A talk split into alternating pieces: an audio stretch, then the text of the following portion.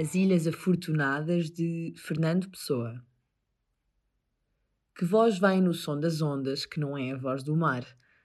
É a voz de alguém que nos fala, mas que, se escutarmos, cala por ter havido escutar.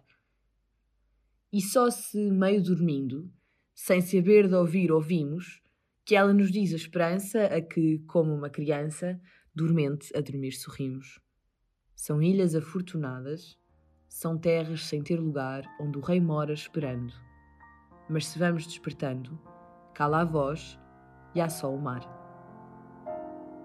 Fernando Pessoa em Poemas publicados em Vida 2 Mensagem Uma edição da Imprensa Nacional